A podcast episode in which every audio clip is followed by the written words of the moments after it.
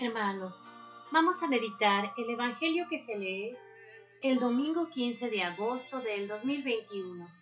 El Evangelio que se lee es el de San Lucas, capítulo 1, versículos 39 al 56. En aquellos días, María se puso en camino y fue a prisa a la montaña, a un pueblo de Judá. Entró en casa de Zacarías y saludó a Isabel. En cuanto Isabel oyó el saludo de María, saltó la criatura en su vientre.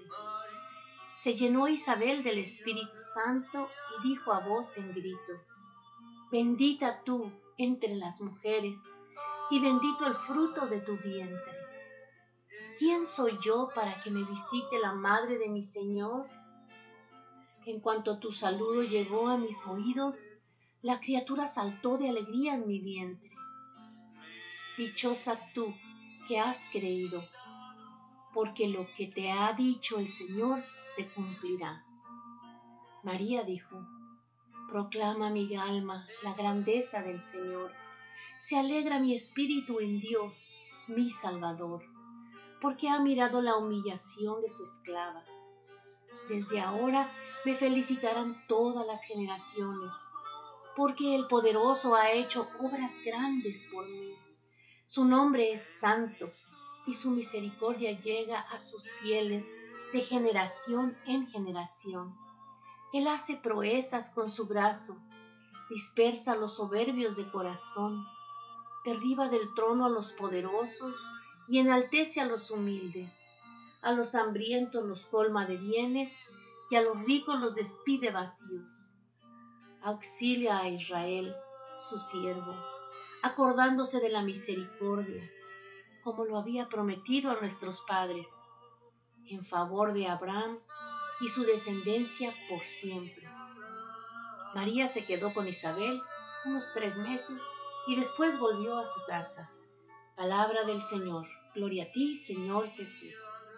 Hermanos, este domingo el Señor nos enseña cómo debemos de ser. ¿Cuál es la humildad que la Virgen María tenía al decirle que sí. Cuánta fe, hermanos. Era María era solo una niña de 15 años, pero tenía tanta fe, tanto amor por el Señor, tanta confianza, que le dio la fuerza y le dijo que sí al Señor. Hágase en mí según tu palabra.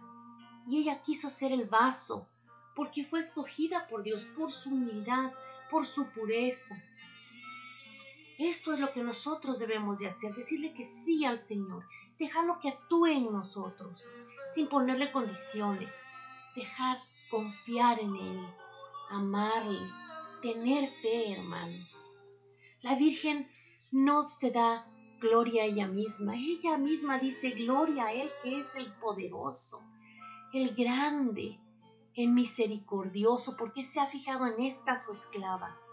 Así debemos de decir, Señor, aquí está tu esclavo, tu esclava. Hágase en mí según tu plan. Ayúdame, Señor, a cumplir tu plan. Y con amor, hermanos, unos con otros, enseñarle al Señor como unidos, así como la Virgen María con humildad. Dejar que Él actúe y que su Espíritu Santo viva entre nosotros. ¿Para qué? Para que un día podamos, junto con la Virgen María, gozar en la presencia de Dios, en la presencia del Señor, ¿Para qué? Para que su plan de haber dejado que su Hijo viniese a sacrificar su vida para que nosotros tengamos vida eterna, se cumpla ese plan divino de Dios.